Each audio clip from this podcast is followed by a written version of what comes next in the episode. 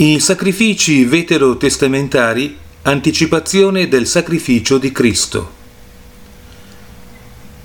Tra i mezzi che nel tempo precristiano ponevano gli uomini in contatto soprannaturale con Dio e col Redentore atteso, un posto eminente, se non il primo, lo avevano i sacrifici. Come già Abele sulla soglia del paradiso, così all'epoca patriarcale Noè, Melchisedec, Abramo, Giacobbe offrirono a Dio sacrifici e lui li accolse con compiacenza. Poi tramite Mosè Dio stesso ha regolato e prescritto in maniera precisa e dettagliata l'insieme del rito sacrificale dell'Antico Testamento. I sacrifici mosaici venivano eseguiti dunque secondo l'espressa volontà e i precetti del Signore così come avvenne anche per i sacrifici patriarcali dell'antichità, i quali furono indubbiamente celebrati seguendo illuminazioni e impulsi celesti. Per la fede Abele offerse a Dio un sacrificio migliore di quello di Caino. Abele era giustificato per la sua fede nel Redentore, già promesso in paradiso, e per il suo comportamento virtuoso corrispondente a tale fede. Egli proclamava e metteva in pratica il suo atteggiamento devoto nell'offerta del suo sacrificio, che così riusciva benevolmente gradito a Dio. Nella legge delle cerimonie dell'Antico Testamento erano previsti sacrifici cruenti e non cruenti. Quelli cruenti erano la maggioranza e i più frequenti.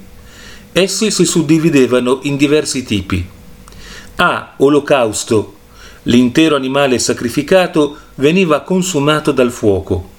Questo era soprattutto un sacrificio di lode e di omaggio attraverso cui si riconosceva la maestà divina.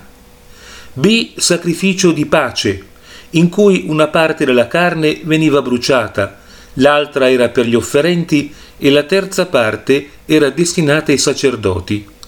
Esso aveva soprattutto il carattere di ringraziamento e di supplica.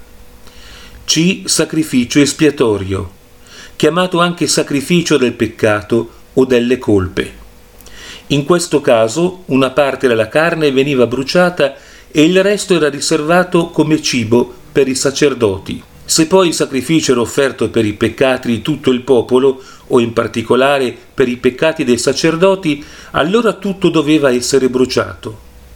Questo sacrificio penitenziale aveva lo scopo di placare l'ira di Dio e ottenere il perdono dei peccati.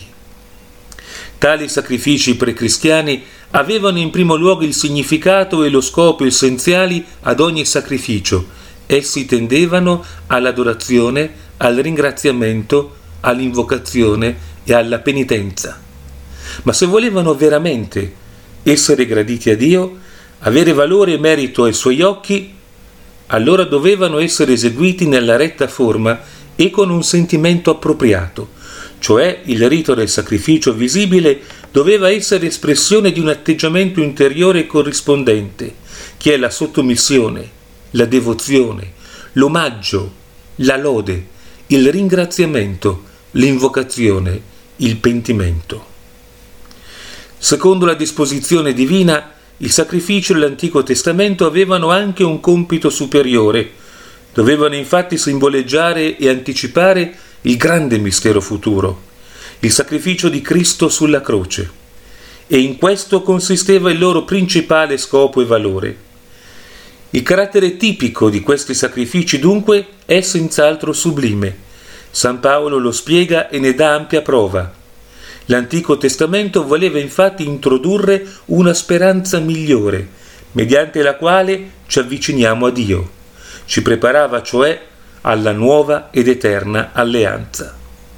Come insegna Sant'Agostino, nell'Antico Testamento giace il nuovo celato e nella nuova alleanza l'antico è rivelato. Nell'Antico Testamento il nuovo era prefigurato, quello era solo figura, in latino figura. Questo è la piena espressione della verità, expressio veritatis. Se dunque tutto l'Antico Testamento, in particolare il suo culto, era modello per il futuro e propedeutico alla venuta di Cristo, non dovevano anche i sacrifici, i quali costituivano la parte principale del culto esteriore, avere in sé quello stesso singolare carattere e servire al medesimo scopo. La vecchia legge aveva solamente l'ombra dei beni futuri, cioè i tesori della grazia celeste che Cristo ci ha acquisito e ha depositato per noi nella Santa Chiesa.